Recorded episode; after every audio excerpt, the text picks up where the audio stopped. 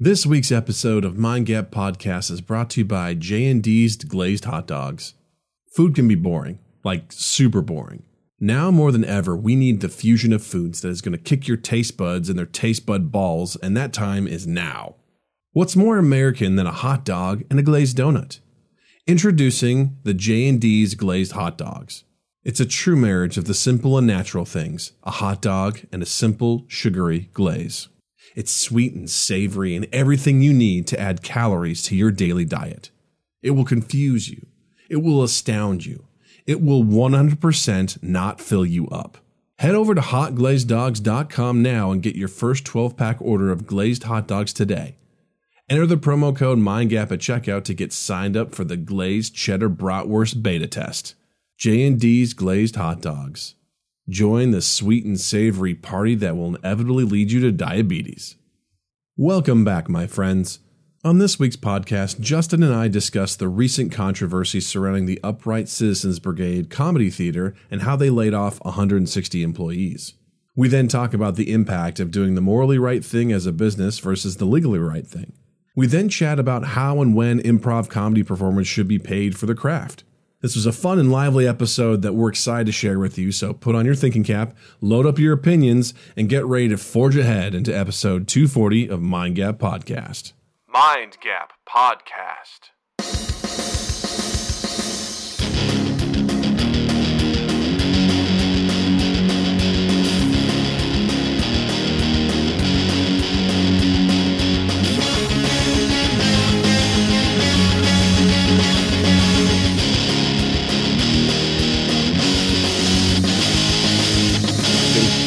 It Yeah, was we're gonna- We're gonna rename this from Mind Gap Podcast to the Shit Show.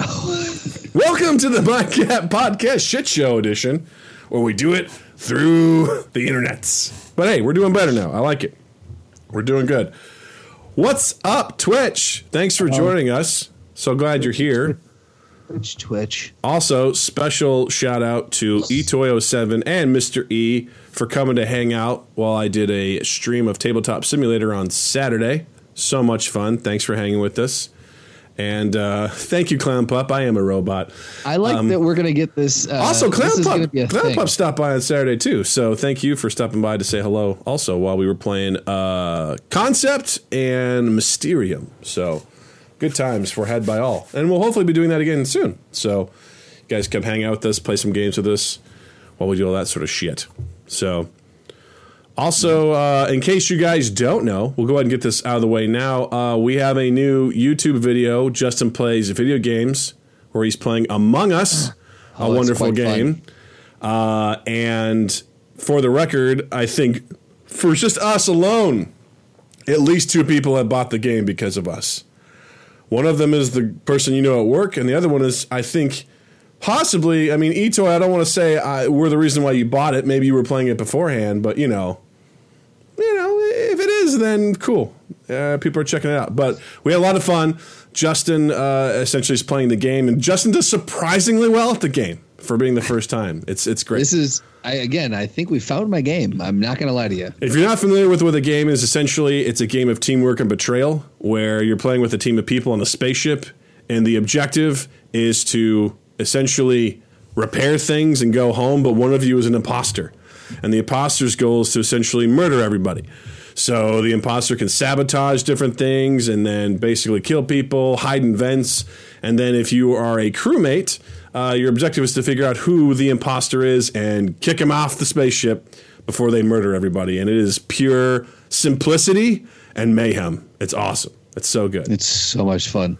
Yeah, it's absolutely amazing. So, uh, also, um, so eToy says it's free on the iOS store, which is amazing. On Steam, it's five bucks. So you should absolutely go buy this game. It is dirt cheap and it's awesome. Can't recommend it enough.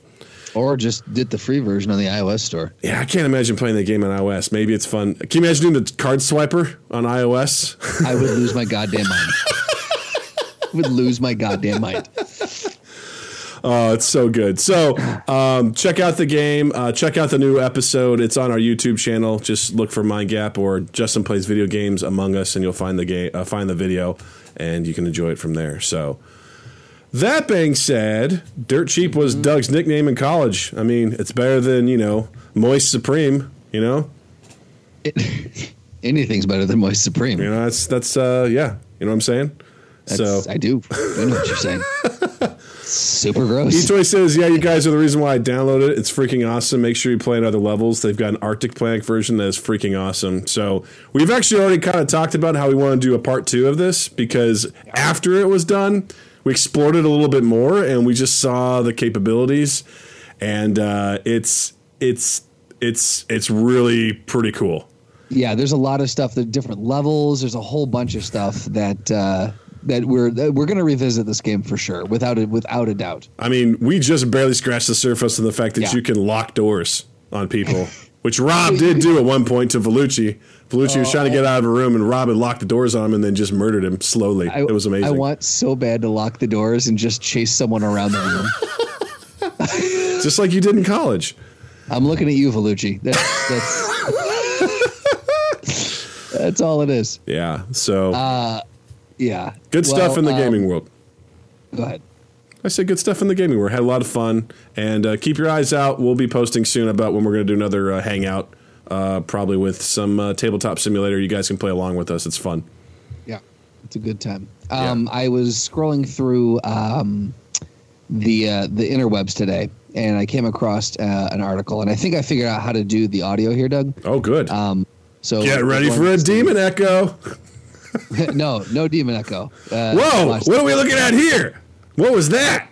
Oh my gosh! So this What? is the five worst celebrity responses to coronavirus, Oh my gosh. and Okay. it's and it's amazing. Wait, so- Tekashi six nine is afraid of dying from coronavirus in prison. What a great headline. What website is this?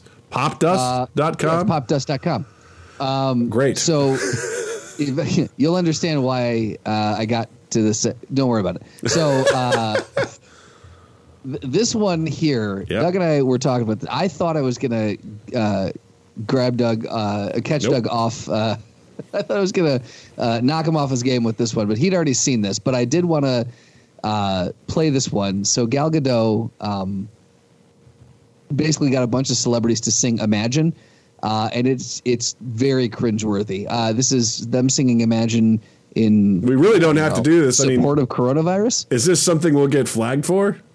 No, not at all. Oh, good. It's not working. Darn. Hold on. We don't have to figure this out, Justin. It's totally fine. It's totally fine. Doesn't work. It's all good. We don't need to hear it. We've all seen it. Damn it. Damn it, Justin. How'd you fix it? Break it again. Ugh.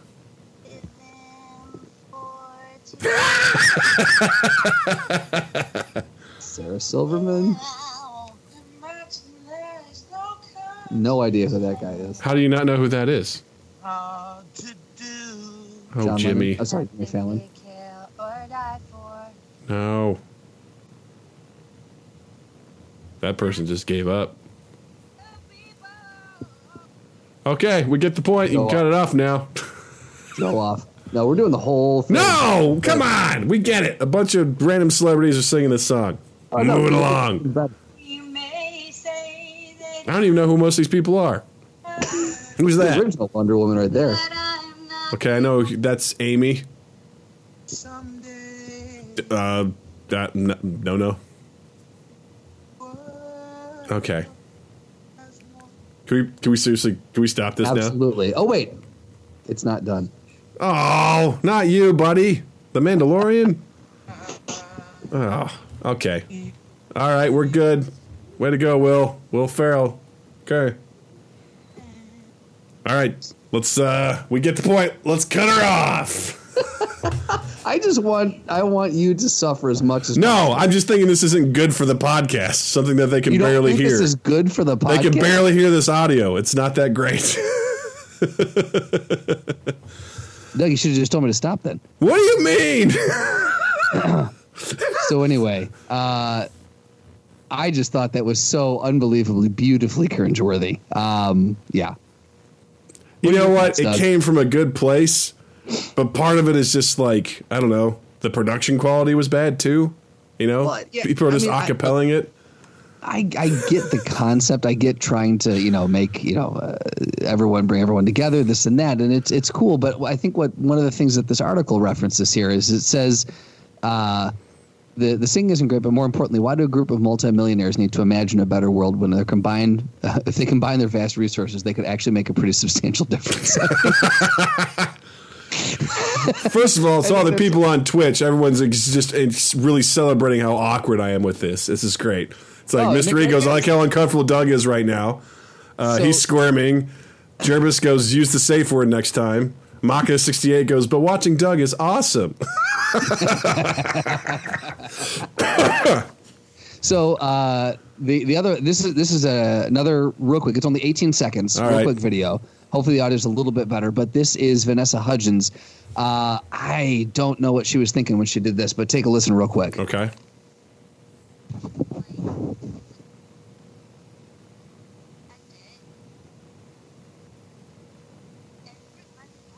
You're gonna have to translate because I can I can barely hear that she's making noise. You can't hear it. Okay, Yeah. hold on. Let me try one more thing here. Let me try this. Audio up.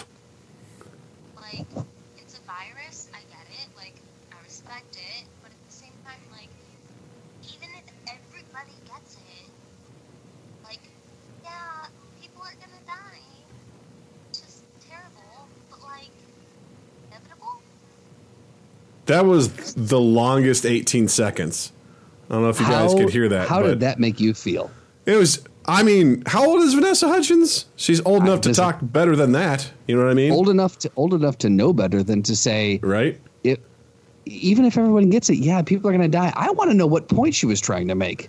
I think she was saying is that sounded like what she was trying to say was everybody dies. So what's the big deal? So you, so you think she was just flat out saying, That- well, everyone's going to die. Too bad. That's kind of what I took. She's like, what? Even if everyone gets it and they die, it's like, so what? Like we're all just this meat sacks on this star floating in space, man. What's it all about? That was a long 18 seconds to get that whatever what that was across to anybody. Very followed by like yes. a lot of likes and ums. I know I say like a lot. When I listen back to these episodes, I'm very well aware of how often I say like, and it drives me nuts. But I'm hoping it's not in the way in which she said that. Uh, the last one I wanted to kind of bring up here uh, was Also, real quick, her upspeak, Yeah. I don't like it. I Oh, deal with enough people in my life that have upspeak, which is like, so, you know, the coronavirus, it's like out Right. there. And if, like, even if we all get it, then so what? It's like, why are you asking questions? Yeah. Well, that. But again, I just want to go back to what is your messaging? What are you trying to What are you trying to put out there? What are you trying to say? I don't understand anything about what the purpose of that post. She's the reason why people hate celebrities. It's for I- shit like yeah, that. and I mean that's just like look, like whatever, like I, you do you, but I mean, you know, have a little bit of empathy. I, I don't know. That's that's just it. It seemed like a very very weird post. yeah. And then this last one here, uh, uh, again, this is the top five worst celebrity responses to coronavirus. Uh, said Amy Poehler, Matt Besser, Ian Roberts, and Matt Walsh. In the comedy world, uh, there are a few improv theaters better known than Upright Citizens Brigade, founded by those four. UCB has launched the careers of many comedians and writers. Um, they employ a number of staff members, uh, cafe employees, technicians, etc. At least they did before the coronavirus hit. At uh, after which they immediately fired nearly everyone. Um, of course, it's understandable that they need to make cuts, and this article calls out when one of the owners has thirty million dollars to her name. It's is it right, or they say it's not right to leave already low-paid employees floundering in a crisis, which I thought was a uh, an interesting an interesting um, idea. Yeah, it's fascinating because um, I also uh, sent you an article today about there was a, a journalist who was kind of covering this specific thing. Um, uh, and he had an interview. Well, interview's probably a loose way of putting it. This guy was. you read the article, right? I did very much so. I So- struggled through it. Yeah, it was kind of tough. It's basically Me, by me um, reading this article looked very much like you listening to that Yeah. uh, song. Yeah. It's the name of the article. It's from Seth Simons. Uh, he has his website, sethsimons.substack.com, and the, the article's called A Conversation with UCB's Chief Financial Officer. And essentially, the too long didn't read of this because it's probably about a 15 minute read. It's It's, a essentially good- it's a long article. this guy was trying to get in touch with some leadership at Upright Citizens Brigade. For folks who don't know, it is an improv comedy and school out in LA, founded by the four people that Justin mentioned, pretty prolific people. And um, essentially, you know, they laid off 160 members of their staff. There's basically no, really no one working there right now. And this guy was trying to get in touch with the chief financial officer to get basically some information. And what's interesting about this article is you might, you could probably argue that the way that this guy went about trying to get in touch with the CFO was a bit sketchy, just a touch, in a sense of he tried to reach out to him via email, but the guy never responds. So he found his personal number on the white pages, which I believe he did. He called him. The guy's like, How'd you get my number? He's like, I found it on the white pages. The CFO's like, That's bullshit. I don't have it listed there. And he's like, Literally, that's how I found it. He's like, Don't contact me again.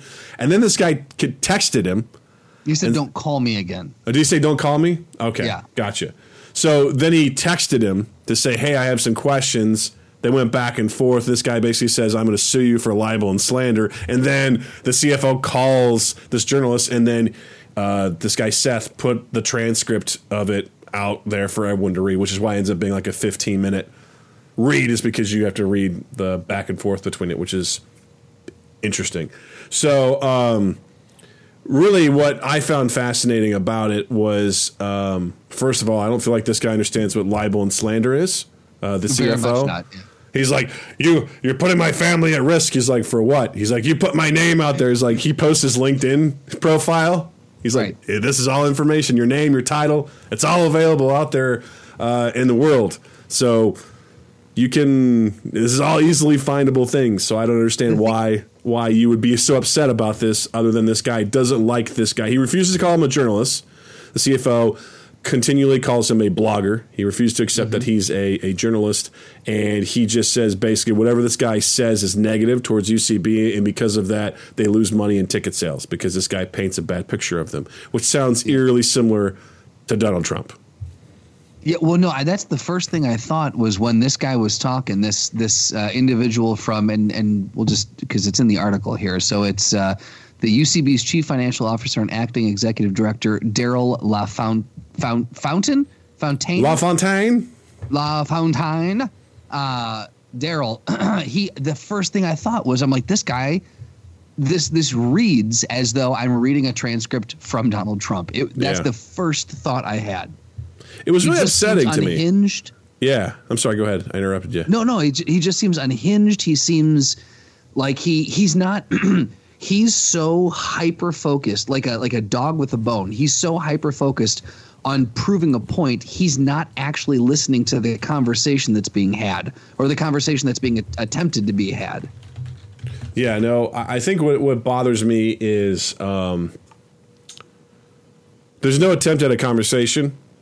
Um, I applaud Seth for essentially being like, "Hey, you're saying what I'm, you're, you're saying I've written poor things or this," but but the CFO wouldn't go into specifics. He's like, "Can you tell me specifically?" He's like, "Oh, you'll hear about it from my lawyers." He's like, just so you know, I'm recording. He also goes, I want this off the record. And the journalist and Seth goes, no, I don't agree to that. Right. He's like, no, this is on the record. He said he wants it off the record, but he also said, "But I'm recording this." Exactly. so he's like, I'm recording it. Just so you know, I am too. So here we go. Like we're both we're both doing it. And there was a moment where it swung into a point where I felt like there was a little bit of a conversation. Yeah. And I was like, oh, we're getting somewhere. But then Daryl, the CFO, immediately um, cuts back into just like attacking him and Right. everything. And one of the things that I found interesting in this, there's two things. One, um, Seth talks about the obligation of folks like Amy Poehler, Matt Besser, and all the other the founding members about whether or not they should. I think what this stems from too, a couple of things. One, when the folks were laid off there, they weren't paid out their sick time, and I think that was something that was upsetting to some. So I don't know how their quote unquote paid time off or vacation time works because it could be a couple of things. It could be like you have a bucket for vacation time and then you have a bucket for sick time. Vacation time is something that you get paid out no matter what. It's going with you. Sick time isn't. It's allotted to you. It's there, and you don't necessarily get paid out when you quit or leave or whatever. Like it's just not there. So if it's part, if it's bucketed differently like that, the organization's not obligated to pay out sick time. So, because Daryl, the CFO, says we have abided by everything legally, we've done everything you know legal that we're supposed to, and I believe that, especially in California, they're super stringent about all that sort of stuff. I can't imagine somebody like we're withholding some sort of payment because they would get their asses sued to oblivion. Oh, 100%. But then that leads into the question of, well, what is the right thing to do? They are legally right, but given the situation, could they have at least given them their sick time too? Because I can't imagine it would be much. I mean, really, I, I mean, I mean, my hourly positions. I, I mean, I maybe had five, six day, five, six day, sick days, maybe tops. Yeah. Six, maybe. I don't know. It was less than a week. I can tell you that much. I, I think that uh, based off of what I read in the article, it was they were he was he was saying that we've we've paid out everything we're legally obligated to, and the the argument wasn't whether they were cheating uh, legally or doing anything illegal. The argument was sh- shouldn't you guys uh, UCB pre- preaches we're a family. Yeah. We've got each other's. But the, the the foundation of improv is we've got your I've got your back. And so UCB, you know, and again, this is this is not a commentary from my perspective. This is what it says in the article is that UCB promotes this kind of we've got your back. It's a family environment. They talk about how they're a tight knit community. But when push comes to shove, is there no way that they could have helped these people who have to now just be unemployed uh, with a little extra something to kind of get them through maybe another week, maybe another two weeks? And I think that's where the crux of it comes down to. Yeah, and again, there's there's just situations where this is such a unique situation um, for everybody Yeah. that I think the right thing to do would be like, hey, here's your sick time too. Just take it, just pay it out to them, and Right. let it go.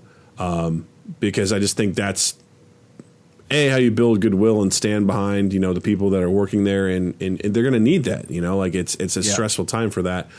Um, so I think that would have been the right thing to do. I don't think they did anything wrong. I don't know all the details, but again, if it's a situation where it's bucketed between vacation time and sick time, they don't have to pay out the sick time. So Right. you know, they didn't legally do anything wrong, but I think given the circumstances, it would have been nice to have, you know, something greater in that regard. And the other thing, I, I don't know, I don't, I'm kind of, I dare, I'd love to get your take on too, is people were saying, well, Amy Poehler, co-owner, millionaire, wealthy, how come she doesn't do something for this? And what's your what's your reaction to that? Well, you could argue too that it's not just Poehler; it's the the founding four. It's it's Amy Poehler, Matt Besser. Uh, who are the other? It's Amy Poehler, Matt Besser, um, Ian Roberts, and Matt Walsh. Yeah. Um, the four the four of them.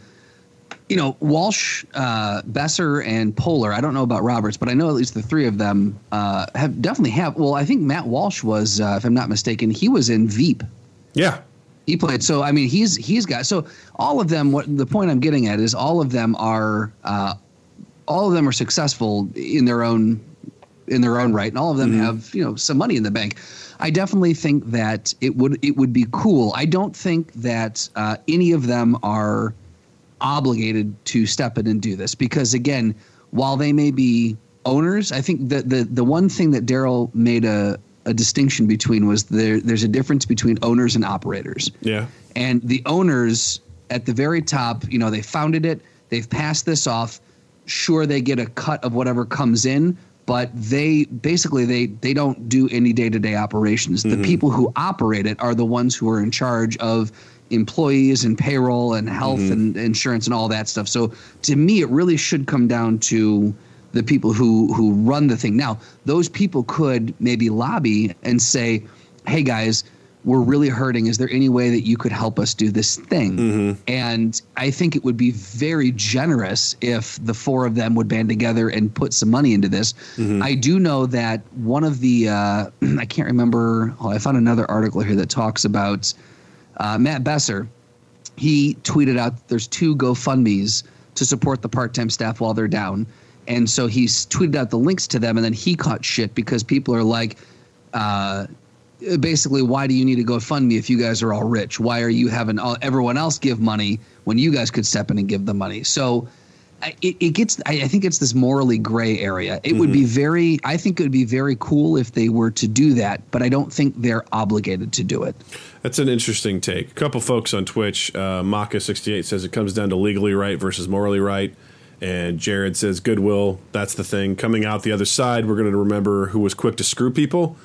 And he also says if you own it, though, that's your reputation getting destroyed. So I'm Very fair point. I'm, you know, I my initial reaction to this is that those founding four really have kind of going to the previous thing was they have no obligation to this school. I kind of side with Daryl a little bit on this in that they don't operate it. Like they, yes, Right. they each own 25% of the company. So they're like the founding members and everything like that.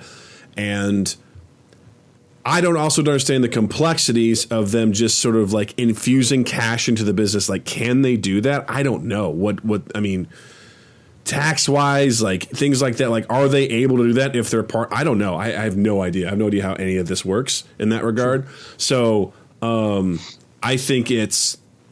I think this is a situation where people looks at they look at someone who is successful in what they do, and they're like, "Well, how come you can't just fix it?" And I just don't think it's that simple. I don't think it's that simple as them banding together and giving a million dollars to the UCB corporation to then pay out sick time. Like I don't know if they can just do that. Now they could they contribute to a GoFundMe? Sure. You know, if they want to be like, hey, we're going to contribute to that and things like that, I, I suppose they could. They could do that. Um, I guess to me too is it's like how much responsibility do they have? How active are they in this owner in, in this organization? And maybe just something they're like, hey, we're kind of like silent partners here. Like, Yeah. we own it and we put you guys in charge and then we basically each take our 25% cut and we move on from there i mean i i don't know how much they're involved with it so my, i have a little bit of pushback on that where someone's like well amy poehler could just pay for it i'm like Right. ah i just don't know if that that's how it works you know i Right. on my previous job um, our organization got uh, some investors uh, some venture capitalists you know, some venture capitalists, you know, Goldman Sachs invested $100 million in the organization. And this vendor I was working with was like, hey, I saw this press release that you guys got this money. How come you can't pay me on time? Just give me some of that money. I'm like, I don't think you understand how this works. Like, that money just doesn't come down the pipeline to you. Like, Right. these guys are just- investing It's not in. just sitting in a, in a checking account ready for someone to cut a check to you. It's like, oh, this one goes out to this lawn care guy. Here you go. It comes from the hundred million dollars that Goldman Sachs just gave us. It's like, no, there's strings attached to that and all sorts of Right. shit. So it was. It, it, it, there, there's just this. I think, and I could be totally wrong. If someone knows the ins and outs of that, please, by all means, educate me. I'm open to it. But my initial reaction is that I just don't think it's that simple. I don't think it works that way, where someone can just be like, well, I mean. I own a quarter of this business, and uh, you know I have a couple million dollars. I'll just throw a couple million dollars into this, and we'll be good to go. I'm pretty sure there's some business implications to that, that you just can't just do that. so I kind of resent that a little bit. Where I understand this is a lot of eat the rich right now, more so than ever. People see people, others that are wealthy and doing okay. You got your Vanessa Hudgens of the world sitting comfortably in their homes, being like, you know, like this this thing that's out there. I mean, if you get it, I mean, you could die, but so what? So people look at that like here are some wealthy, well-known people that don't know what the fuck they're doing, and they have no idea what they're talking about about, and um, you know, it's it's it's easy for people to be like, well, fuck these guys, especially when you see that they have easier access to testing and things of that nature. There's a lot of people that get resentful or they're like, here you are comfortable up here and I don't have a goddamn job and I can't pay my rent.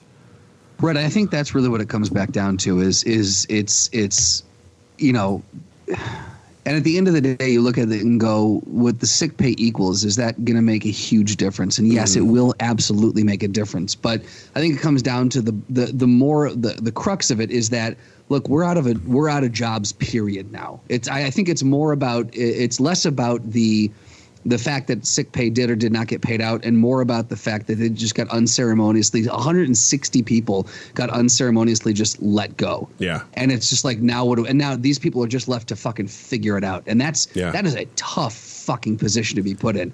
And again, it's easy to look at those like Poehler and Besser and, and all of them who who have you know tens of millions of dollars in the bank and go, well, you guys can just sit there for a year if you wanted to and not do shit, and you guys would be fine. Like Mm-hmm. it's it's definitely hard to not feel that resentment. You and I talked about this a couple episodes ago when we talked about the wealthy of the wealthy, Yeah. uh, and what we would do. Like, sh- shouldn't a couple billionaires in the world just pool their resources together and just make it, you know, fix it all, you know? Yeah. And again, it's they they should they do something. I think morally, it would be awesome if they did. Yeah.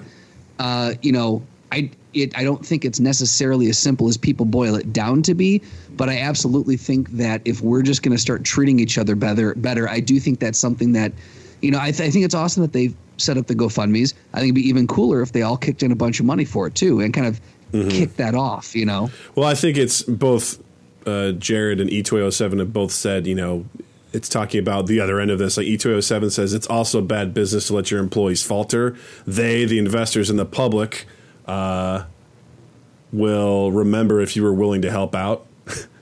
Jared Right, says exactly. Jared says if your knee jerk reaction to trouble is to fire all your staff, you're a shit business.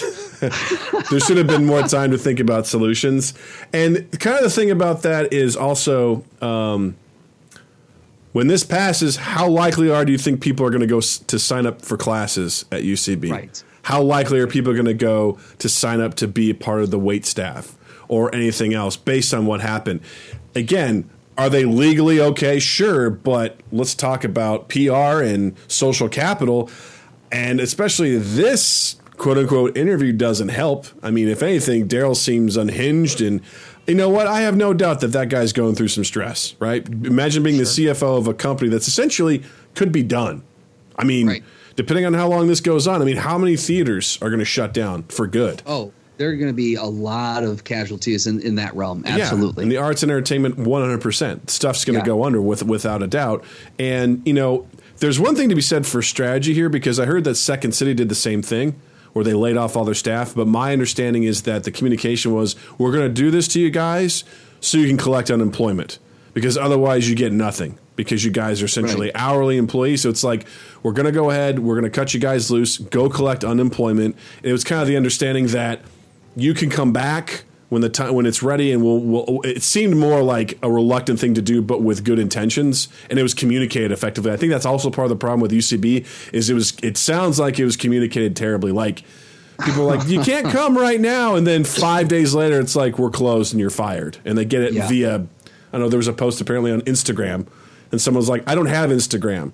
So I didn't know that this happened, and then I got an email five days after it was announced on Instagram that this happened. It's like, ugh, you know, it's kind of a tough way to, to learn about that. And, you know, it's, it's just a challenge in that regard of I, I can't imagine being a business, a small business right now, or really any business that's struggling with the situation. You know? yeah.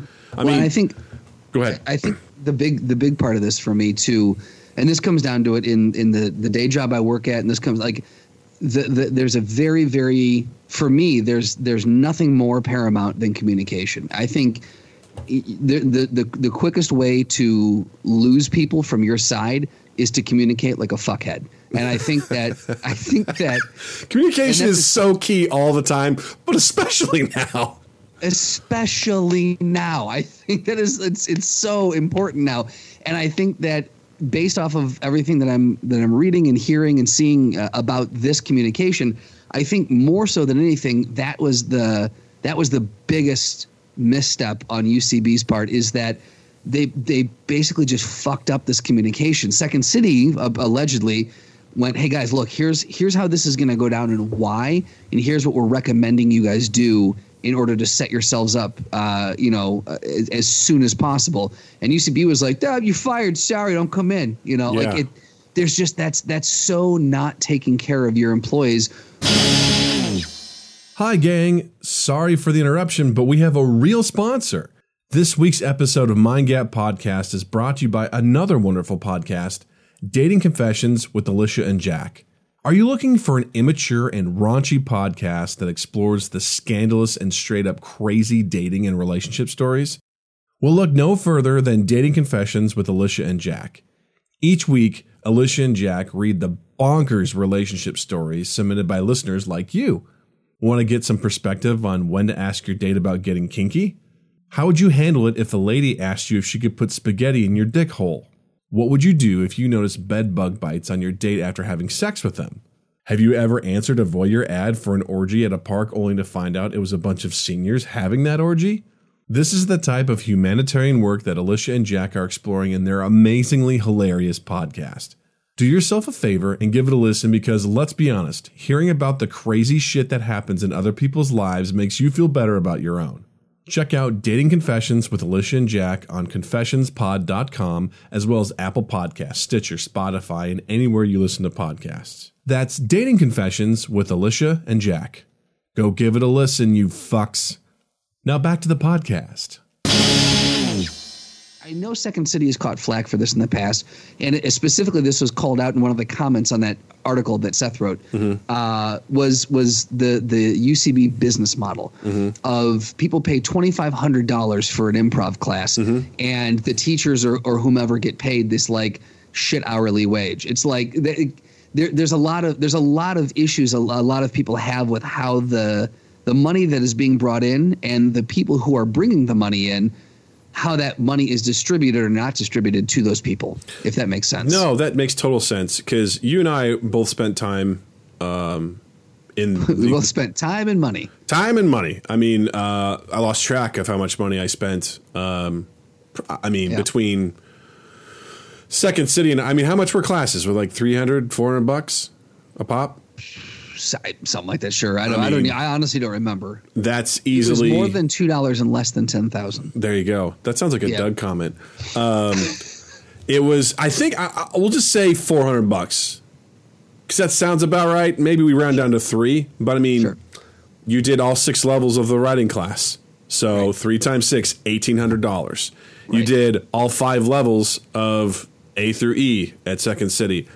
That's another fifteen hundred dollars. There we go. We are at Justin thirty three hundred dollars. A lot of money. See, I did. more than two, less than ten thousand. I did A through E, and then I did writing one and two, and then I did conservatory, Mm-hmm. and then I did IO. There's seven classes. You did acting too. Oh, that's right. I did acting. I did acting for three levels. So I mean, I pro- easily spent six thousand dollars, if not more, between Oh. those two schools uh, for that sort of stuff. And I think it's complicated because it's a theater structure in a way. Because it's because really what this boils down to is, another aspect of this, which I really want to get your opinion on. In Twitch, I really want you all to weigh on this too. Is at what point should performers get paid for what they do? Ooh, that's an interesting. Because Should college athletes get paid? right? Because I mean, this really goes back to. I feel like that's in the same ilk of that uh, it's, conversation. It's very interesting because a lot of what happens for those of you who aren't familiar with kind of how this works is if you are um, quote unquote good enough to get on, say, what they call a house team, which is essentially it's it's a group that performs regularly at one of these venues. You essentially show up, people buy tickets for the show, they watch you perform, and they move on. Now, you do not get paid to perform at these shows, even though they're charging a ticket price. I think the logic behind it is that, especially if you're new, the teams are new, they're not necessarily a draw, and probably the theater is going to be footing the majority of the bill for the cost of that show. They probably, hopefully, someone has done some math at roughly how much it costs to run a show there. And if you show up and three people show up and you're not driving people there, they're like, yeah, we're not going to pay you for not bringing people in. Now, if you're super good, like amazingly good, you get on things like the Second City main stage show, you get on the ETC stage, or at IO, you're like only like a handful of teams, not even a handful, it's less than that, like improvised Shakespeare. They were so good that they actually threatened to leave at one point because they weren't getting paid very much, if at all. And they basically brokered a deal where they got half of the door sales, the ticket sales, Wow. While the theater took the other half, and also the theater got all of uh, food and beverage, which is where they get Okay. most of their money from anyway. But that's a huge deal where they get half the ticket sales and they play in a pr- relatively large room. But I mean, that's like the best you're going to get. And Second City is, I think, um, uh, I think it's Actors Guild, so they kind of get set rates for that sort of stuff. But I mean, that's the top level you're going to get for that sort of stuff. Even some of the more seasoned teams that have the teachers that we took don't get paid for the shows that they put on. Like it's purely there just to to do whatever. Like even Yeah. Chris and Matt, I don't did Chris and Matt make, make excuse me make They- money for their shows? It's it's minimal because second basically they rent the theater out, Mm-hmm. so they pay a flat rate to the theater, and then Second City takes half of whatever they make at door, and they keep all of beverage sales. So, So or all not much. concessions. So Chris and Matt essentially at the end of the day make half of whatever door is. Yeah. And so, yeah. Chris has said like after if they if they just take into account rental, uh like renting the theater and stuff, they basically break even. But then after it comes to paying Drew and I for doing videos for them and printing posters and any Mm. Yeah. advert ads they buy on social media and everything and promoting it, they're I mean every every show they've been in the hole. Yeah, of course. Yeah. So, because that's something else that came up in Seth's article too was that you know you guys essentially have you know indentured servants that are there performing for nothing, and how do you Yeah. reconcile that? And I've seen that happen also with IO in Chicago too, where they're like. Why doesn't Charna pay people for this sort of stuff? And I don't know. I kind of look at it in a way of, especially if you're new, you got to cut your teeth. Like this is these are reps. This is this is this is you earning your place. But there's also a point in time where you have to be able to be like this team or this group of people or this person is is a, such a good enough draw that they should be paid for what they do, and I don't know where that point is. That's a tough. That's a tough line to to figure out, like to determine where, what where is that point. That's that's such a hard. Because the first thing I thought was, well, don't charge. Like basically, once you start, once you're in a show where you charge tickets for the door, then you get a cut of the tickets. Mm-hmm. Boom. But then I'm like, well, if they do that, then even keeping the lights on in that theater is costing the theater money. So mm-hmm. they would never they would never do that. So if every show, if every show you get char like you sell tickets, is it a is it a theater size then that you would put a cap on? Hmm. Would it be like after you after you move to a theater of a certain number of seats? That's when you start getting. Is it a time limit? Like if you've performed consistently for a year, after that year mark, you're quote unquote tenured, and then you start getting paid. Interesting. I would think you would be able to somehow work out a tiered system. Like, let's just, for the sake of it, say there's three tiers. So, tier one is like you just got put on a house team, you're brand new, Sure. you know, haven't, for whatever reason, the time at the theater or whatever, you're brand new. At some point, an opening comes, you audition for the next tier, and then next tier is where you f- start getting paid. It's a little bit, it's not much. Sure, yeah. But it's something. And I'd Yeah. say that first tier, they play in the smallest theaters because obviously they're not going to have the biggest draw.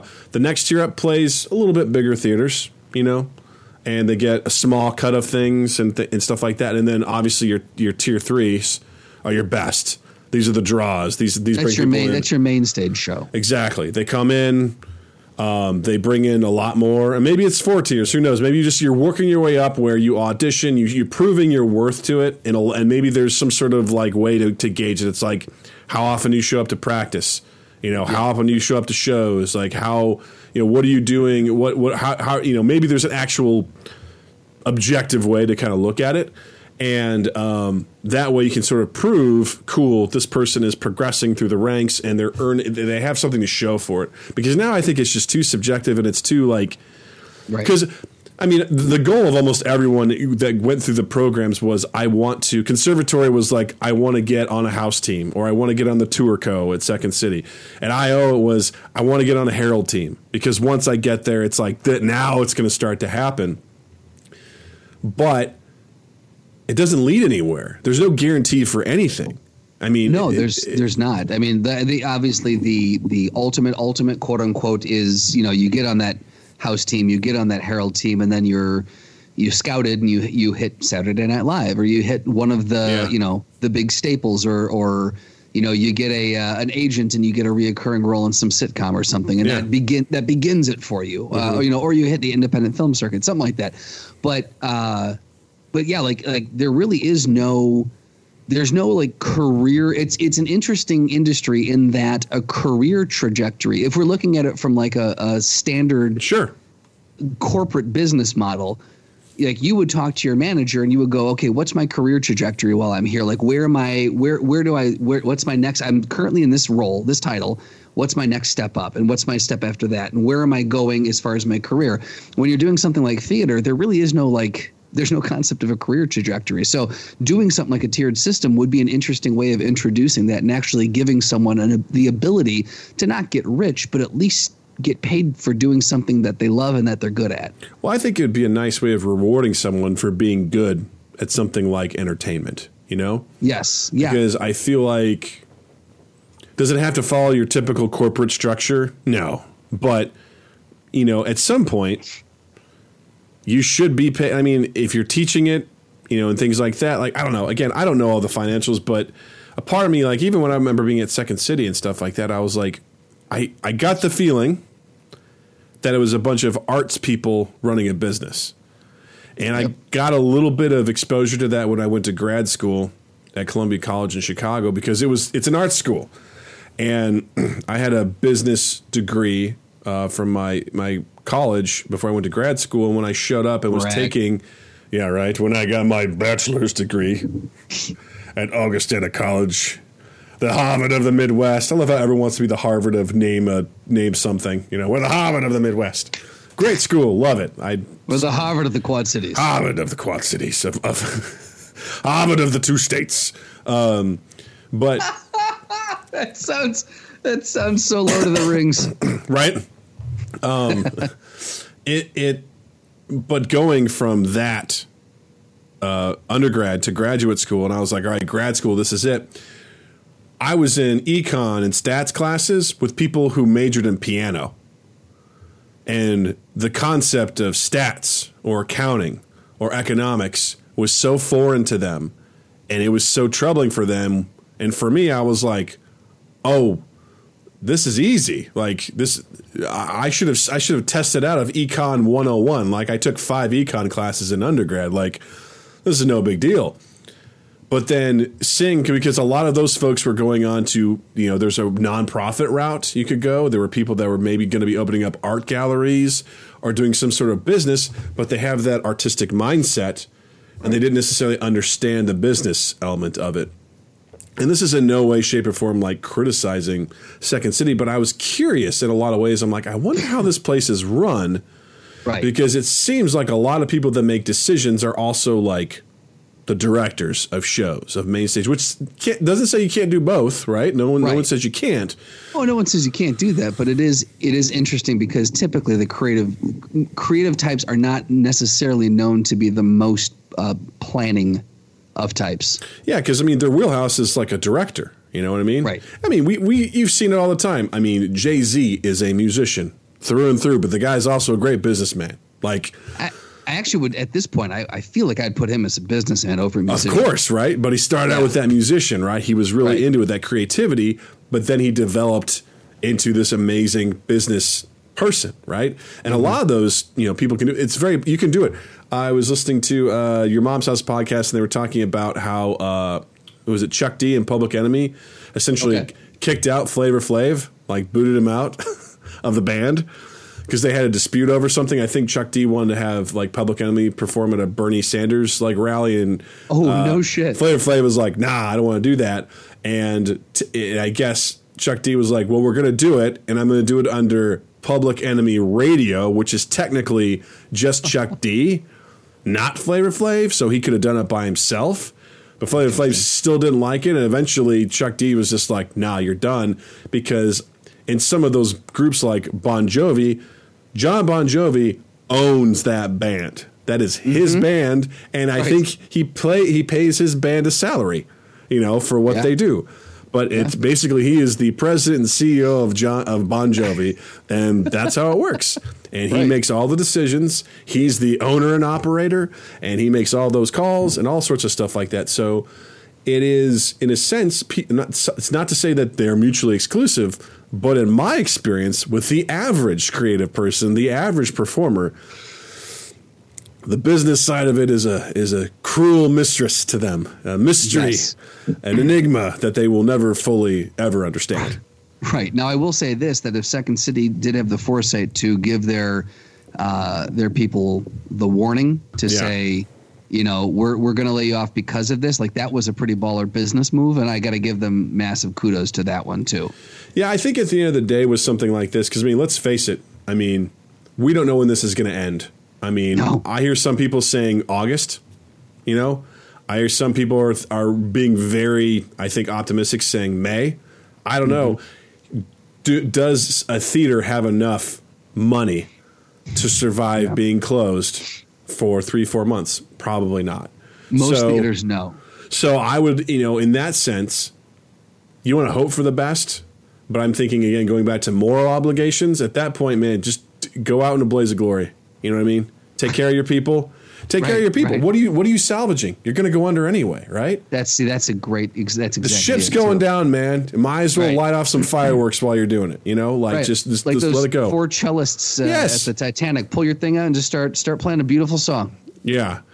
Uh, E2007 said, Doug, isn't there a performers guild for improv like how there's a screen actors guild, some collective bargaining and production protection like a union, but as independent contractors? I don't think there is. For, Improvisers are like the uh, the dirty stepchildren of the uh, entertainment world.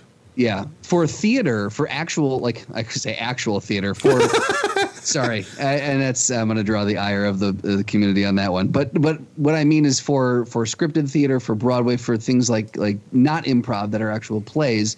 There's uh, Actors Equity uh, Association. Uh, the, there's the Chicago branch that. Uh, that that's the that's the Screen Actors Guild, but for Ac- Actors Equity is for theater. I honestly don't know if they cover improv theater. I I don't know what that reach looks like, but for independent improv people, absolutely not. Yeah, improv is definitely one of those things where people are like, if you want to make a career here, you're in the wrong place. Like you Yeah. do it for the love of it, which I feel like is I hear from a lot of people in general is the comedy theater scene in general is like people kind of have a chip on their shoulder because basically people get plucked from Chicago to go to New York or to go to LA, and they do it. They do it here because they love it here. They love what they do, and you can really see that. Like uh, some of my favorite moments are going to a show and watching people just go to town. Like uh, some of my favorite improv shows were at IO, where people were just going balls to the walls, having fun, saying the most ridiculous shit. And I was like, yeah. these people are having fun at what they do. And it's a really magical thing. And I would love to see that sort of stuff parlayed into some income for people, especially the people that are so damn good at what they do. You shouldn't have to only be a TJ and Dave level to get paid for what you do. I mean, no doubt. If you guys don't know who TJ and Dave are, I mean, you, you, you, you figure it out. All right, TJ Jagodowski and Dave, Dave Pasquesi, like they're probably hands down some of the best improvisers in the world. Yeah. And they have their own two person show that they do, and it's phenomenal, absolutely phenomenal. But at the same time, you shouldn't just be like, you're either Brad Pitt or you don't get paid. You know what I mean? Right. Like, it- it's got to be some middle ground in there, you know? Yeah. Yeah, I, I don't know how you. I, I honestly, I think if I were to ever open a a, uh, a theater, uh, an improv theater, I think the tiering system that you mentioned, just without like at, at first, without like really giving it a lot of thought, that makes that model makes sense. I think that would be like a really interesting because you you audition to go into conservatory, you audition to go into Tourco, you audition to go into a house company, you audition to go to main stage. It makes sense that you would audition to then start getting paid. And and the thing is, when you go to Tourco, when you go to a house, you do start getting paid on those levels Yes. too. But it would be interesting to have a a different tiering model where you don't have to get into a, t- a Tourco or something where someone who's been doing a, a show for again a year or two, you know, they've proved that they're loyal to the theater. They've proved that they're loyal to that form. They've proved that they can draw. So why not reward them with a little bit uh, a cut of something? Well, to kind of take it to a little gross place in the corporate world, it's you should be able to. I kind of liken it to you've got someone who's in, I don't know, we'll call it a customer service role, All right. Okay. Let's say they work at a call center or something like that, and they you have someone who's a phenomenal customer service agent on the phone. They're excellent. They are able to de-escalate customers. Um, they work on you name it, whatever initiative you have, whether you have multiple customers, you have multiple like areas in which people can specialize. They've done them all. They are the master of the call center. That person should be rewarded heavily for what they do because the, the the trajectory there shouldn't be like, well, let's make him a manager. Well, what if they don't want to be a manager, or what if they don't have the skill set to be a manager? They should still be rewarded and compensated accordingly for being for being excellent at what they do. It shouldn't be well. Sorry, uh, the only other thing here for you to be is a manager, so you're capped. There will probably be a cap to some level on that, but that person should be like, whoa, I want to be like that person to know that you could be excellent at what you do and by being excellent be rewarded and and paid fairly for what you do. There was an idea my last company that we tried to do which was dual progression. There's a manager side and then an individual contributor side and the individual contributor side the pay was never going to be fully the same as a manager but it was going to be relatively close because the manager is just a different skill set requires more responsibility and stuff like that but i would take that approach over here as well in that if you're an improviser and you've been doing it for a while at a theater and you're really good at it, you should be rewarded for that. If that's just the thing that you want to do, great. That doesn't mean that you're like, well, all this guy does, I mean, he's been in the improv circuit for 10 years at this one theater. He's never done anything with it. It's like, so is he good? Does he bring in a crowd? Does he does he make people laugh? Then he provides value to your theater. They should be rewarded accordingly for it. And if they're really good, just so what? They're a veteran improviser that's paid accordingly for what they do. Right. I think it's so interesting how so many people. It's it's so hard to uh, qu- quantify the value of uh, art of what someone does. Like it's, I it's beg just- to differ, sir. There's a mathematical formula that you can use to easily determine the value of art. Tell me more about this formula. Have you? say. Uh, have you? I just recently watched uh, Dead Poets Society. You familiar with that movie at all? oh, of course, yeah. So there's a part in the movie where uh, the students are taking Robin Williams' class. He's an he's an English literature poetry teacher, and they're reading this book, and they're reading the intro to the book, and there's a guy that actually talks about a way to graph whether or not a poem is good. He's like, we have to we have to uh, you know talk about its relevance we have to talk about this meter like in he you know in robin williams characters up there he's actually drawing the graph and everything he's like yeah yeah so what do you guys think about this he goes rip that out of your books rip that page out of your books and they're like looking at him he's like go on rip them out and they rip it out he goes I will not stand here and listen to some guy somewhere tell me that the way to measure whether or not a poem is important is based on this scale. Right. It's ridiculous. It's preposterous. I refuse to believe it. And I think it's the same thing with this. It's like you can't be like, well, I mean, how many laughs per minute does this guy get? You know? right. Well, it's it's it, that's exa- that's exactly it too. But it's uh, even even more than that. Like you look at like what makes what makes what makes an independent movie. Uh, what makes people feel like they'll they should pay for a uh, an Avengers Endgame, but they hmm. feel like they should be able to freely stream an independent movie.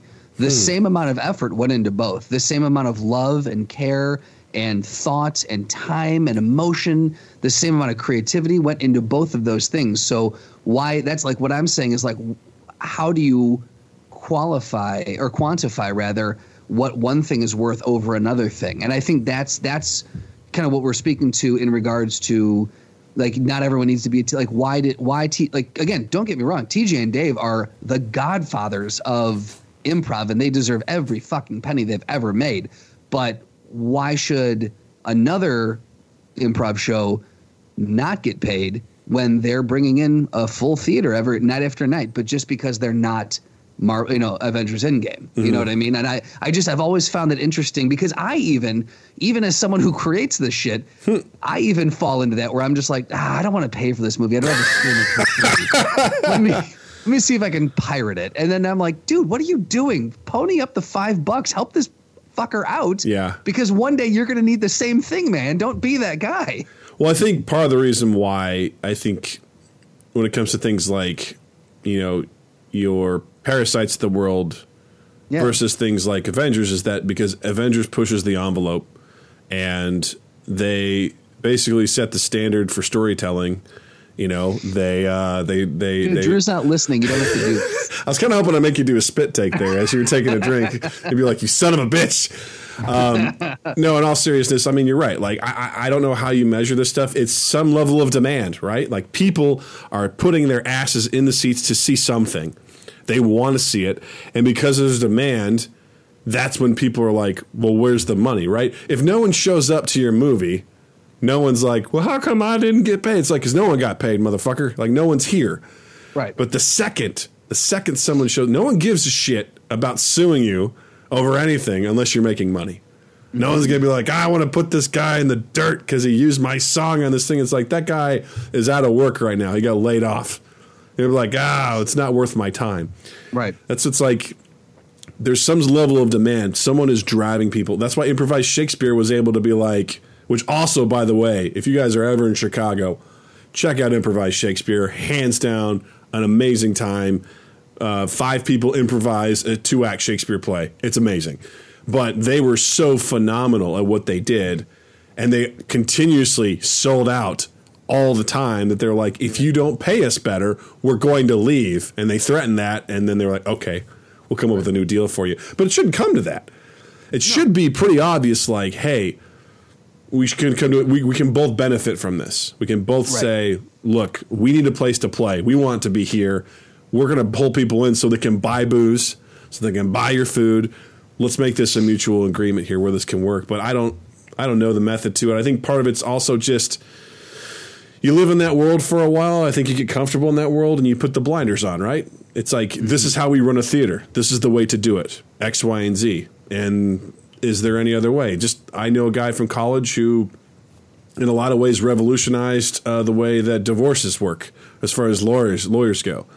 Like instead of just doing like we're going to bill you by the hour, he's like we have a flat rate. We're going to charge you to do all of this work, and for it, it- his business, his his entire business got bought out, and he moved down to like Costa Rica or some shit. Like he nailed it. He was getting people like this is a whole new way to look at, uh, lawyering because people are like, well, I mean, you have to do it hourly, right? Because otherwise, how are you going to get paid? He's like, no, this is about making sure that this gets done and it gives confidence in people that's going to get done right.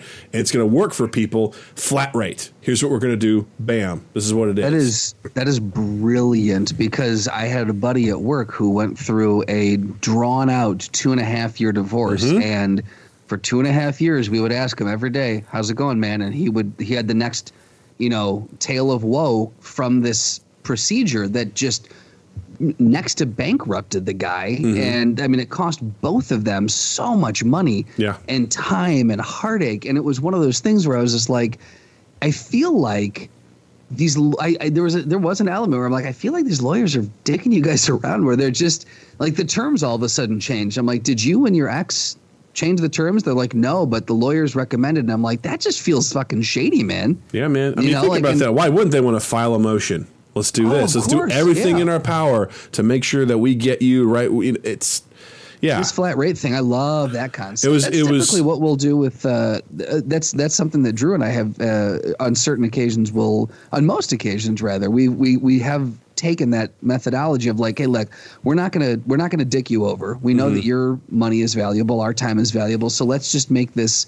You know, let's agree to this one thing, get this done, so we can keep doing more business together. Yeah. It's, I think it's a way to foster trust with with someone. Yeah, because anytime someone goes, oh, well, then there's also an hourly element. You're like, fuck. Well, how how how do I know you're doing exactly what you need to do, like to get that done? Because there's been too many situations where people are like, man, let's tack on extra thirty minutes on there. You know, Right. we'll make it an even seven hours. You know, it's like, but you didn't do it for seven. You did it for six and a half, and then people get a little.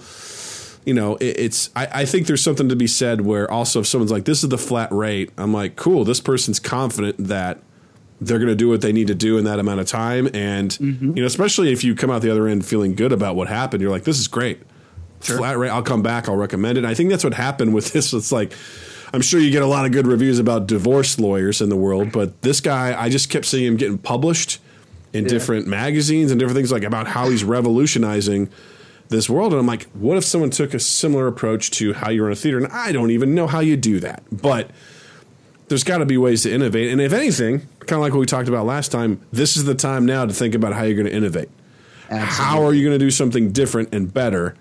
And what what can you do to capture this sort of stuff? So, Owen the Lady Killer, hello, welcome Hello. aboard. Thanks for being here. And also, Maka sixty eight, I agree with you. Without individual contributors, there are no managers.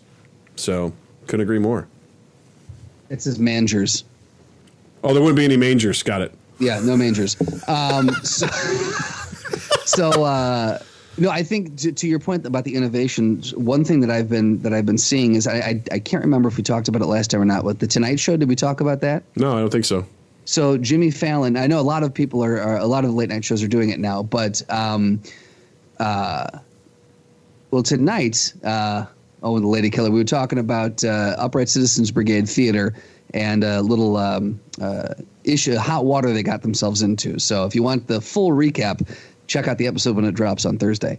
Um, but uh, the Tonight Show is doing the at home edition, and Okay. uh, basically Jimmy Fallon's wife is is holding. I think he's just using his iPhone, and they're recording. Uh, he does uh, interviews via uh, via Skype or via what's it? Um, uh, Zoom is the new is the new uh, WebEx. So the, he does interviews. He did one with Lin Manuel Miranda, one with Jennifer Gardner, one with someone else, and uh, all these people are uh, uh, associated with um, charities that are helping people who are. Lin Manuel Miranda's was a charity that was helping out out of uh, work theater people right? So uh, other um, other celebrities have other charities that they've been kind of uh, uh, associated with, and he has them on. But then he just basically does a monologue, jokes with his kids running around and like crawling on him, and it's it's it's very real and pared down, and it's actually really it's it's fun to watch because. He has innovated a new way to do late night television, and so all the other people have followed suit with it. And actually, um, who was the uh, Chris Hardwick just did uh, Talking Dead on Sunday the same way, where he basically via Zoom he had his guest and they broke down the episode. But what I find interesting is that people are finding a way in this in this new reality that we're living in to innovate things that because you know years ago Johnny Carson could have never conceived about doing a, a talk show in his living room, Right. But n- now we're able to do it in this day in, in the internet age and so i do think that now would be the time to to start innovating because we've seen a lot of really interesting things coming out in the last couple weeks Well, I think that's a good point in that I think there's an auth- authenticity that's here right now that Yeah. I think people are really craving. And as as cringeworthy as Gal Gadot's thing was with singing Imagine amongst all those celebrities, I feel like there was an authenticity of like, hey, we're trying to do something good. We're trying Yeah. to connect. And it also sort of is breaking down barriers, especially with things like um, Instagram and uh, hell, what we're doing. You know what I mean? Yeah, We can't physically be there, but it's like we can still have our podcast. We can still Exactly. stream to Twitch and we can still carry on with what we're doing. And technology's there where I get excited because I don't typically like your typical uh, your normal broadcast television stuff. I think it's too it's too old school for me, and I feel like it's an old archaic thing. And maybe this is the thing that puts the final nail in the coffin for that. And it's like, well, let's do something different because if we're here until August doing this, people need yeah we're going to develop habits. And if that new habit is like, I love these authentic things that Jimmy Fallon's doing, then can you go back to your typical, you know, what channel does it play on? NBC? I don't even know. NBC, yeah. It's like, I'm going to go back to the typical NBC format where there's all these goddamn commercials and blah, blah. It's like, it's not going to feel right. It's going to feel so much less authentic. And I think right Yeah. now, what people are craving is authenticity in this time that's kind of chaotic. It's interesting, man. It's, it, it it's very it's going to be interesting. It's it's a byproduct that I didn't necessarily think we were going to. see. I I couldn't have predicted that we were going to see something like this come up, and I'm very interested to see where else this what else we see come up in the next couple weeks, couple months, just to like people going, okay, well we have oh like we talked about uh, stage 32 and a couple other places where streaming uh, film festival uh, Yeah. entries that weren't able to do that, and other, things like that, where you're like, I never even thought that was something we needed to tackle, Sure. and now we can tackle it. So I'm very, very excited to see what kind of what comes out of that. And to to to your point, to clarify, we weren't shitting on the the uh, Imagine all the celebrities singing that. We were we were having fun and goofing around. It's actually a really cool. I, I I'm a fan of when people do that. It was definitely a little cringeworthy, Yeah. but I like the overall sentiment behind it for sure. You know, there's one industry that uh, doesn't have to innovate, and that's the porn industry. They can just keep following their north star of boners, and they're good to go. But Doug, how do you how do you make more films while social distancing? What does that look like? Well, here's- There's your innovation. Well, here's what it is. It's a lot of masturbation stuff. It's a bunch of solo stuff because, you know, now's the time to open up and just be like, in all in more ways than one, just open up and just, you An- know, anything that takes us out of this step realm that we were in. I don't Mm-hmm. anything that takes us away from that.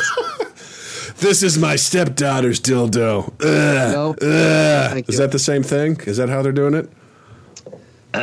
There's another industry that doesn't need to that doesn't need to innovate. You know what industry that is? Tell me. It's the throwdown. Could not get away from that quick enough. I was like, man, you sprinted like Usain Bolt going for the gold medal, man. You you got away from that one fast. And I was ready to sit and just get into it. Oh, good lord. Uh, so today, actually, uh, I think uh, very fitting, kind of uh, where where we ended up. Not not the last place. All right, hold on. All right, But- lay it on me, big back, guy. Let's back it up a little bit more. Uh, I think I think a fun one would be uh, T.J. Jagodowski versus uh, Dave Pasquesi. Oh my. Okay. Uh, oh shit. Um, yeah, Well, here's the thing. Dave Pasquesi seems he's got this intensity about him that is Yes. undeniable. like a quiet intensity. And they're both about the same build. They're both kind of tall. They're both lanky. See, I feel like TJ is a little shorter. He's a little shorter, I think, than than Dave. Yeah. But Dave, I think, has they're both phenomenal actors. But I think Dave has done enough stuff and explored enough. Like he's just done enough to prepare for roles that he's probably taken some sort of combat training. He probably knows like Krav Maga or something like that. Whereas TJ is so, you know, But here's the thing: TJ is because he has not done as many acting roles. He is purely in the moment, and he can adapt. he his mind is constantly on adapt mode, while as Dave is half adapt, half pre-prepared. here's the thing too. Uh, TJ Jagodowski also has vertigo, so that's right, but only when he's reading lines. So uh, all Dave has to do is just throw a bunch of books at him Just and holds up cue cards, and that's it. stuns him like a deer in headlights. Stuns he him. passes out. It's no bueno, man. no, my only weakness: cue cards. for most people, it's what they rely on, but for me, it's my kryptonite. I I definitely think uh, Dave has more of a because again, watching him in he was in Veep as well. He Yeah. played uh, um, the, the the vice president's uh, ex husband, Mm-hmm. and uh, he's he does have this this slightly menacing feel to him. But uh, at the same time, I do think that TJ just living in that zone of constantly being ready to Mm-hmm. adapt to any situation, and that is his neutral position. Mm-hmm. I, I I just feel like that gives him. I feel like that gives him an edge But I'm because he can go wherever he needs to go. But I think again, who's a better improviser, Dave or TJ? A better improviser. That's a tough one because I don't want to piss anyone off. Well, I'd say I think First- they're I think they're on equal ground. You know what I mean? I would say definitely on equal ground. But again, Dave, Dave, ha- Dave is sometimes he's got to be in uh, reading someone else's words, and sometimes he's got to be in the mode of of his own. And and I think TJ just lives in that realm of I'm ready for anything 24 seven. He never has to switch over to the other side of it. So you look at that as a weakness. I look at that as a strength. Dave is so good that he can do both, whereas TJ Hmm. can only do one because of his vertigo. See, I look at see, yeah. I because why do you keep throwing this vertigo in there? Because it's the- a fact. Leave the man's vertigo. Everything's on the table. Don't- Remember, there's no such thing as yes and in, in, in the throwdown. oh, believe me, I know. Um, I would say this again. You, I, I, I think it comes down to you and I look at this differently because you look at that as being good enough to transition to two mindsets. I look at that as he's spreading himself thin, whereas TJ gets to focus. Mm-hmm. But I also, I mean, you're also. I feel like you're arguing that Dave wouldn't be able to focus, and I think he could because obviously he he he's able to focus with TJ all the time. He just He has. is. It's just like I look at it like this: TJ has this sword that he can use all the time, and he's really good at it. But Dave also can use that same sword. He can also use a shotgun. Doug, for for for Dave's other skill set to be applicable to this, that would mean that they would have to have choreographed the throwdown fight, and he would be acting it. That does not help him. I'm just saying, TJ can only use a sword, and Dave can can he can he can parry and then also use a shotgun to kill him. You're you're sorely mistaken on all of these analogies. okay, Uh, it's not a shotgun; it's a Colt It's not. 45. it's not weapons. Well, it's a throwdown. combat, and it's how they it's how they approach it mentally. exactly. Dave can dual wield, and uh, Dual wield what? He's got his he's got his acting ability and he's got his improv ability. his acting ability does nothing for him because again in order for that to be applicable he would have had to have choreographed the fight in which case that's not a throwdown No, baby he can access so much more mentally because he can go to those depths because he can act in that sort of way. He knows. got to be able to pull those things up on a moment's notice yeah, man. but he hasn't been able to experience as much as Dave has. You can't say And Dave that. has obviously had some sort of combat training to prepare for some role. you don't know that either It's it's not it's not impossible. it's not impossible i will absolutely grant you that it is not I don't know which action role he was in, uh, but uh, as doug furiously types up his I think we are truly at an impasse here. I really do, man. Because I just, I, it, it's a matter of, uh, yeah, it's a matter of is this is is the two, um, what's the is is the two, uh, ah, fuck, I lost the words again. Because I think Yep. their ability to improvise, even with combat, is equal.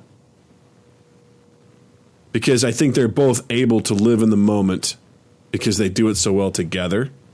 So I think because of that, I'm looking at that as that's a wash. Their their ability to like use their surroundings and stuff like that. I'm thinking that because Dave has been exposed to some other stuff through acting, it gives him a slight edge.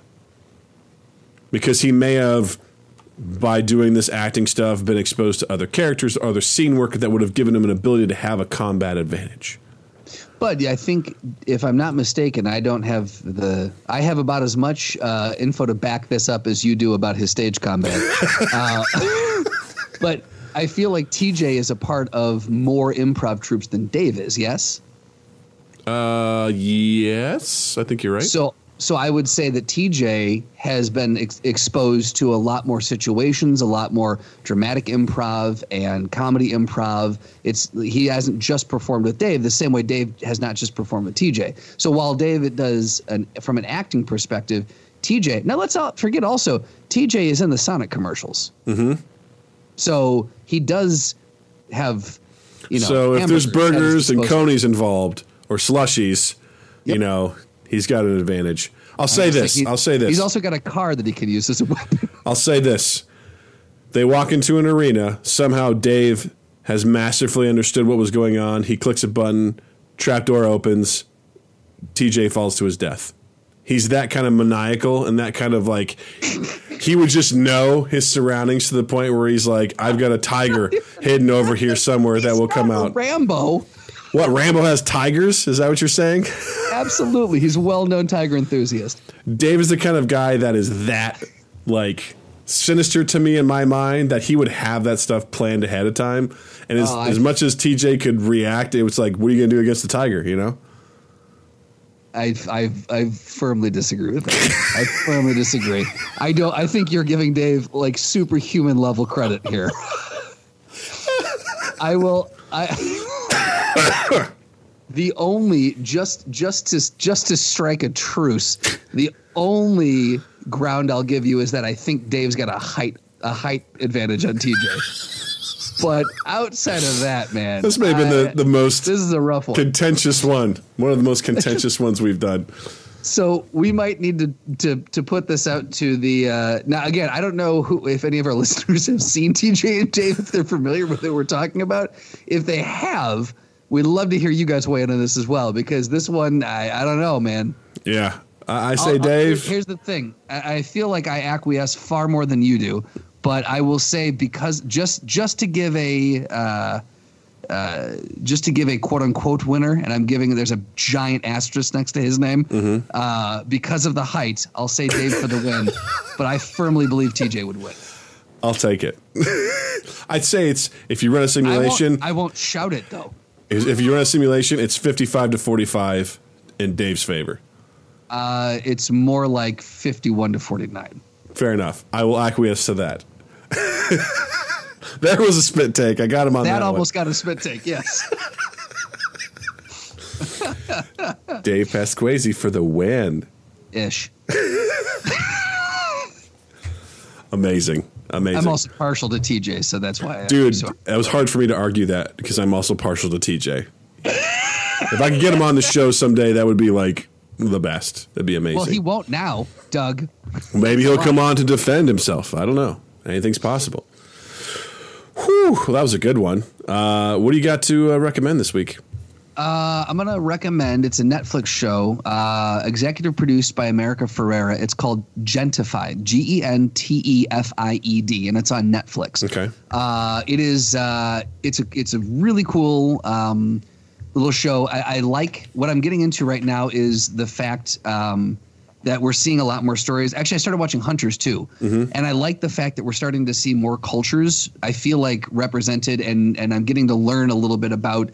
It's cult. It's it shows being done by people of that culture, so I feel like I'm getting a glimpse into that culture a little bit more. And Gentefied is these three um, Mexican cousins who live in um, I, I want to say it's L.A., but it's it's somewhere in somewhere in California, and they're trying to figure out how to kind of um, have bringing in modern influences while not letting go of their heritage and like their grandfather owns this taco shop that's beloved but it's starting to get popular and so hipsters are coming in and it's a gentrified type uh, thing they're dealing with but the name of the show is Gentefied. So it's i think it's really well written. The characters i really enjoyed. Uh, i thought they were very very uh, relatable but like just you you felt for them. I really i really enjoyed it. And i would also recommend hunters too. Cool.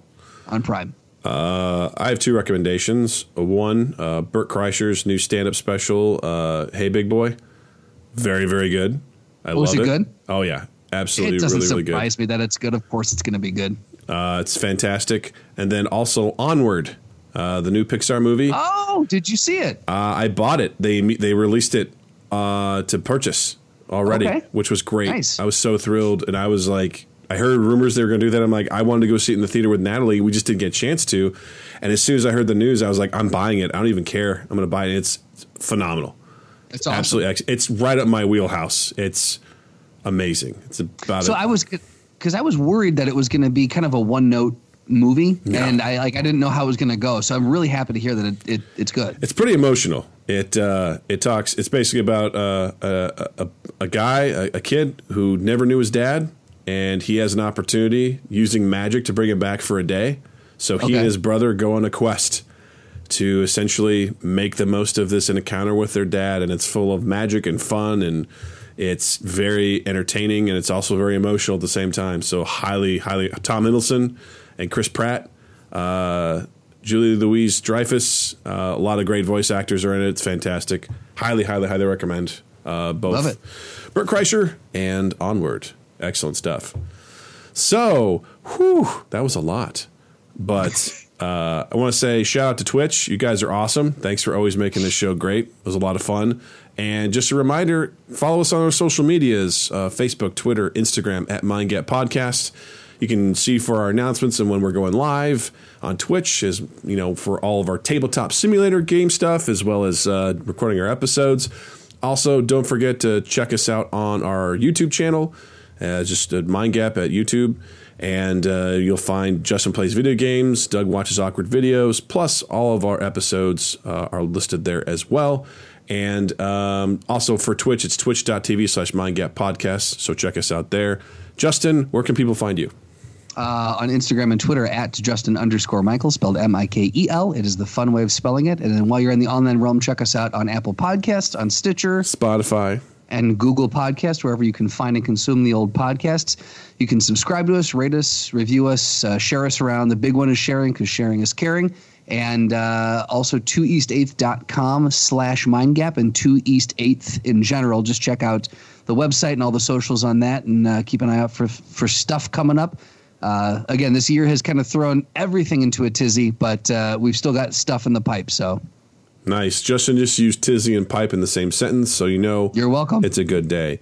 Justin, thank you. Douglas, thank you. Twitch, thank you so much. Listeners, thank you. And you all have a dandy fucking week. Mind Gap Podcast.